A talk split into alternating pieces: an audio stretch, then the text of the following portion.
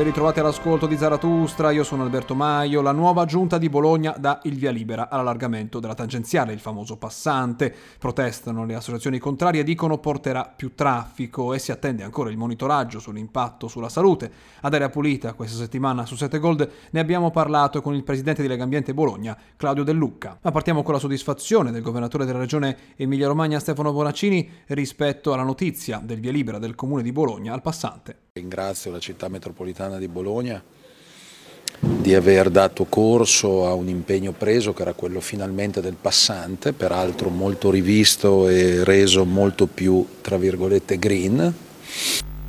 Rivisto e reso, tra virgolette, green. Voi siete d'accordo? Cos'è, cos'è cambiato in questo progetto più green, tra virgolette?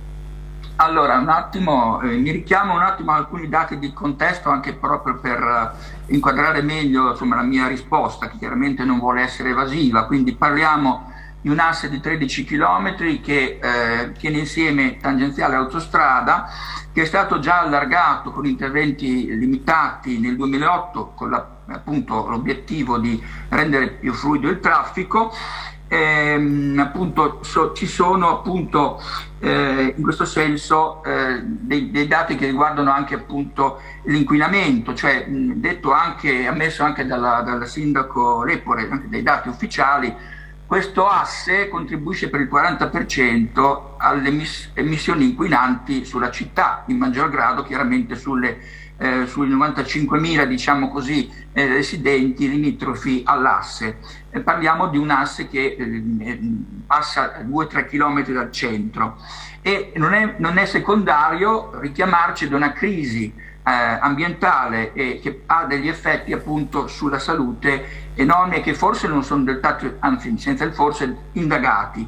Quindi eh, questo è un dato che eh, va diciamo così ad associarsi a quello che è il contributo di emissioni di CO2 che viene eh, appunto apportato negativamente da aut automobili, moto e soprattutto da gli autocarri che passano eh, tutto l'anno, tutte le ore del giorno su questo tracciato.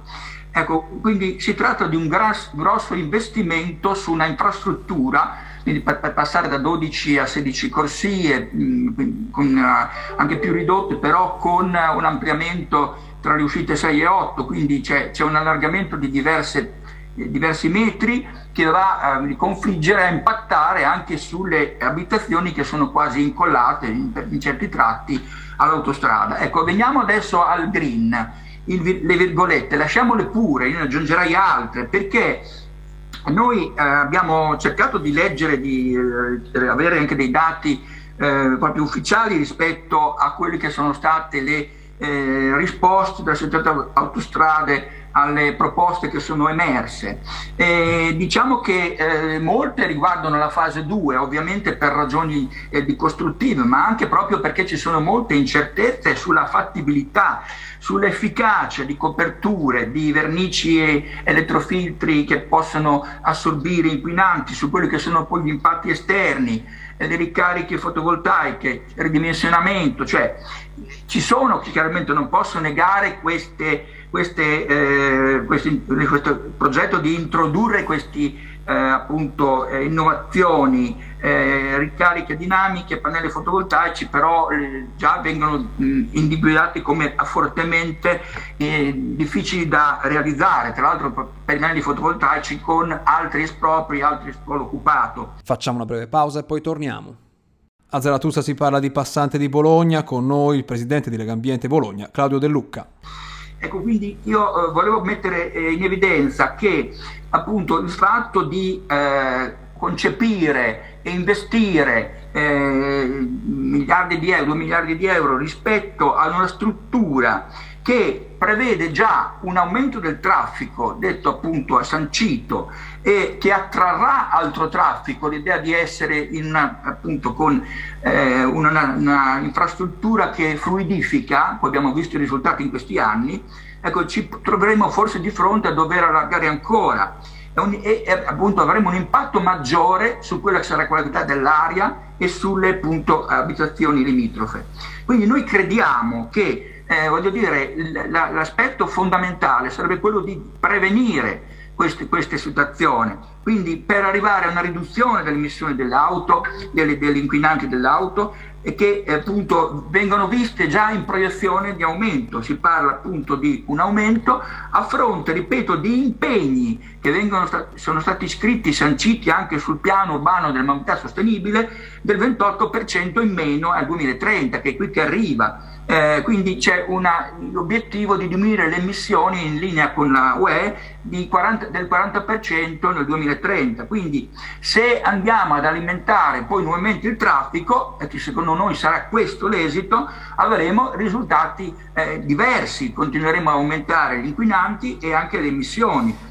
Ma intanto sappiamo qual è l'impatto sulla qualità dell'aria del, esatto, eh, della tangenziale esatto. di Bologna perché eh, tante associazioni chiedono uno studio, quello studio ah. è stato iniziato? No, ecco, era questo studio previsto ancora nel 2000 quando c'era stato uno dei primi progetti che riguardava appunto l'allargamento dell'asse tangenziale autostrada. Parliamo del 2000, sono passati 21 anni e non c'è stato un monitoraggio continuo delle emissioni. Eh, rilevamenti parziali, ce ne sono stati anche effettuati molti da parte di associazioni, di cittadini che si sono eh, appunto messi, hanno messo a disposizione il loro tempo per, per effettuare queste eh, rilevazioni e che hanno fatto denotare livelli di PM10 di ossidi di azoto enormemente superiori a quelli rilevati anche dalla centralina più sensibile e più critica, quella che serve per individuare quali sono gli stop parziali, molto parziali, qui metterei 20 virgolette, alla mobilità nei giorni di, di allarme smog. Quindi in questo senso abbiamo una situazione molto grave e noi cosa chiediamo per cercare di essere sintetici? Innanzitutto abbiamo sempre detto eh, di fronte a qualsiasi progetto potenziamo e potevamo farlo il sistema ferroviario metropolitano. Bologna ha delle potenziali enormi, enormi 12 linee che vanno e vengono rispetto alla città.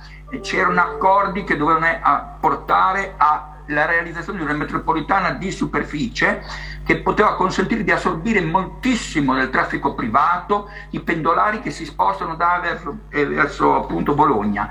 Quindi dovremmo in questo senso eh, appuntare il dito su chi in, per, per anni ha, dire, non ha attuato questi impegni, impegni che partivano dal 1997, quindi ci troviamo in questa situazione e crediamo che sia enormemente eh, decisivo in questo senso puntare sul trasporto pubblico di qualità, quindi va benissimo anche le linee del tram.